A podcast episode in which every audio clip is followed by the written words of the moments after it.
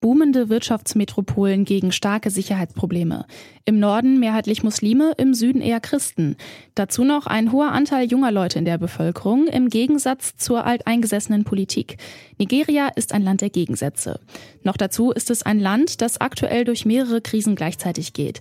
Rezessionen, eine kritische Sicherheitslage und knappes Bargeld, Sprit und Strom. Am Wochenende wurden der Präsident und das Parlament neu gewählt. Und auch da hat es Probleme gegeben.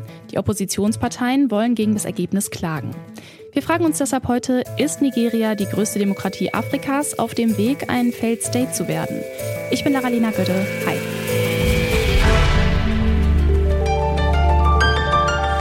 Zurück zum Thema.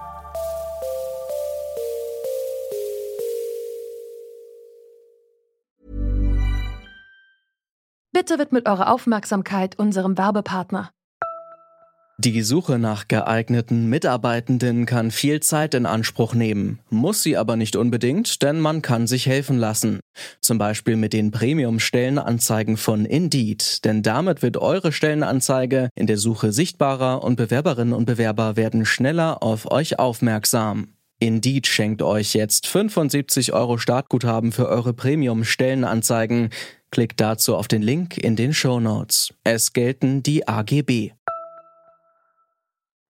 Rund 90 Millionen Menschen durften am Wochenende wählen. Seit dem Ende der Militärdiktatur vor 24 Jahren hat sich Nigeria zur größten Demokratie in Afrika entwickelt. Bei der Wahl am Wochenende haben aber nur 29 Prozent der Wahlberechtigten ihre Stimme abgegeben. In dem de facto Zwei-Parteien-System Nigeria hat es erstmals drei ernstzunehmende Kandidaten gegeben. Bola Tinubu von der Regierungspartei All Progress Congress, kurz APC, Atiku Abubakar von der People's Democratic Party, kurz PDP, und Peter Obi von der Labour Party. Heute früh gab es dann die Bestätigung. Der Kandidat der Regierungspartei Bola Tinubu hat die Wahl im westafrikanischen Staat gewonnen. Das hat die Wahlkommission bekannt gegeben. Seine Kontrahenten zweifeln das an. Maria Peran leitet das Büro der Konrad-Adenauer-Stiftung in Abuja, der Hauptstadt Nigerias. Sie war als Wahlbeobachterin vor Ort und hat mir erzählt, wie die Abstimmung abgelaufen ist. Es gab einige Dinge, die positiv festzuhalten sind und dann gibt es aber auch einige gravierende Mängel, die wir beobachtet haben. Zunächst einmal ist positiv festzuhalten, dass die Wahlen planmäßig abgehalten und nicht kurzfristig verschoben wurden. Dann kam ja zum ersten Mal ein technisches äh, Gerät, das BIVAS, zum Einsatz, das der digitalen Identitätsfeststellung und auch der digitalen Ergebnisübermittlung dienen sollte. Was die digitale Identitätsfeststellung betrifft, dann hat dieser erstmals flächendeckende Einsatz dieses Gerätes relativ gut funktioniert. Es gab zwar einige technische Probleme und Ausfälle, aber auf die Größe dieser Wahlen bezogen kann man sagen, dass die digitale Identitätsfeststellung relativ gut funktioniert hat. Ähm, was auch positiv festzuhalten ist, ist, dass es am Samstag und auch in den Tagen danach bisher vergleichsweise friedlich und ruhig blieb. Zwar gab es während der Wahlen Angriffe auf Wahllokale, diese lassen sich hier leider nicht ganz ausschließen, aber es hatte nicht diese Intensität und Reichweite wie befürchtet. Laut einer aktuellen Umfrage sind rund 90 Prozent der Bevölkerung Nigerias davon überzeugt, dass sich das Land in eine falsche Richtung entwickelt. Das liegt laut Maria Peran vor allem an islamistischen Aufständen und bewaffneten Angriffen in vielen Landesteilen, an Kämpfen zwischen Bauern und Nomaden. Seit einem Jahr mangelt es immer wieder an Benzin. Es gibt zu wenig Bargeld und in der Folge Brandanschläge auf Banken im ganzen Land. Große Hoffnung wurde besonders von der jungen Bevölkerung Nigerias in Peter Obi gesetzt. Wieso? Man hat äh, vor allem in den Städten, ähm, wenn man da mit den jungen Leuten gesprochen hat, die sehen in Peter Obi eine Alternative. Das sagt Anna Lemmenmeier. Sie ist Journalistin für den Schweizer Rundfunk und war Anfang Februar in Nigeria unterwegs. Auch vor vier Jahren bei den letzten Wahlen war sie dabei.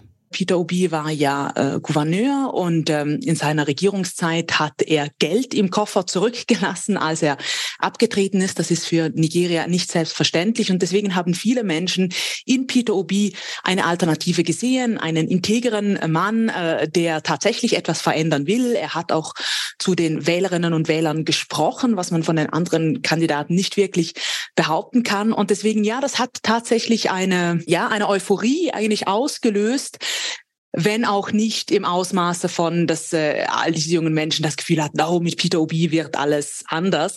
Aber dennoch, wenn man vergleicht mit den Wahlen vor vier Jahren, hat das dennoch etwas ausgelöst. Und es dürfte auch damit zusammenhängen, dass ähm, vor zwei Jahren die sogenannten NSARS-Proteste stattgefunden haben. Das sind Proteste gegen die weit verbreitete Polizeigewalt in Nigeria.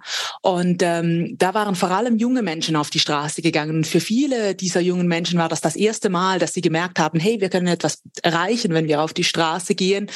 Die Proteste wurden dann äh, gewaltsam aufgelöst. Es wurden viele Menschen erschossen. Also diese Generation hat auch zum ersten Mal die Repression des Staates auch erfahren.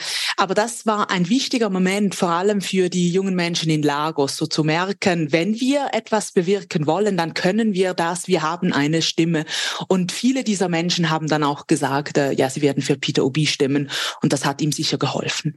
Präsident wird Obi ja jetzt nicht, das Amt wird Tinubu übernehmen. Was können wir denn von ihm als Präsident erwarten? In welche Richtung wird er Nigeria denn steuern? Ja, das ist nicht so wirklich klar. Also ähm, mit Tinubu hat im Wahlkampf äh, ja auch mehr über sich selbst gesprochen als über äh, die Bevölkerung und die Bedürfnisse der Bevölkerung. Sein Wahlkampfslogan war ja Imi Lukan, was äh, auf Yoruba so viel heißt wie äh, ich bin dran, also ich bin jetzt an der Reihe, it's my turn. Er hat nicht gesagt, ich werde das und das anders machen. Äh, deswegen ist nicht zu erwarten, dass es jetzt eine große Kehrtwende gibt. Der ist ja auch äh, der Kandidat der Regierungspartei, also wir dürfen keine großen Wechsel erwarten. Der Begriff Failed State fällt im Zusammenhang mit dieser Wahl in Nigeria immer mal wieder. Das ist ein Staat, der grundlegende Aufgaben wie Sicherheit, Gesundheit und Rechtsstaatlichkeit nicht mehr gewährleisten kann. Das kommt ein bisschen darauf an, wie man ein Failed State definiert. Aber wenn man äh, davon ausgeht, dass ein Failed State das ist, äh, wenn die Regierung nicht mehr die Kontrolle über das Land hat, dann ist Nigeria ein Failed State, weil ein großer Teil des Nordens ist eigentlich nicht mehr unter Regierung Regierungskontrolle. Das ist einerseits äh, Boko Haram, andererseits sind da ähm, Verbrecherbanden aktiv. Also in diesem Sinne kann man sagen, ja, äh, Nigeria ist definitiv auf dem Weg dahin, ein Failed State äh, zu werden. Das sieht auch Maria Peran von der Konrad-Adenauer-Stiftung ähnlich. Es gibt Teile des Landes, in denen wir jetzt schon und auch zunehmend ein staatliches Machtvakuum erleben. Gleichwohl funktioniert der Staat in der Breite immer noch gut in Nigeria. Die Antwort ist also recht klar. Nigeria ist nach der Wahl Bola Tinubus zum neuen Präsidenten auf dem Weg zu einem Failed State zu werden. Zwar funktionieren viele staatliche Prozesse, die in der Hauptstadt Abuja entschieden werden, noch recht gut, doch nicht alle Regionen im Land werden erreicht. Aufstände und Gewalt dominieren, Inflation und Korruption setzen der Bevölkerung landesweit zu. Der neue Präsident wird daran wenig ändern. Er ist ohne konkrete Pläne angetreten und mit einem ziemlich simplen Motto, ich bin an der Reihe. Hoffnung macht die junge Bevölkerung, die die Dinge verändern will, auch wenn die Wahlbeteiligung enorm gering war. Damit verabschiede ich mich für diese Folge von Zurück zum Thema. An dieser Folge waren Belinda Nüssel, Elisabeth Urban, Alia Rentmeister und Anton Burmester beteiligt. Felix Wischnewski hat sie produziert und Chefin vom Dienst war Nina Potzel. Ich bin Laralina Gödel. Ciao. Zurück zum Thema vom Podcast Radio Detektor FM.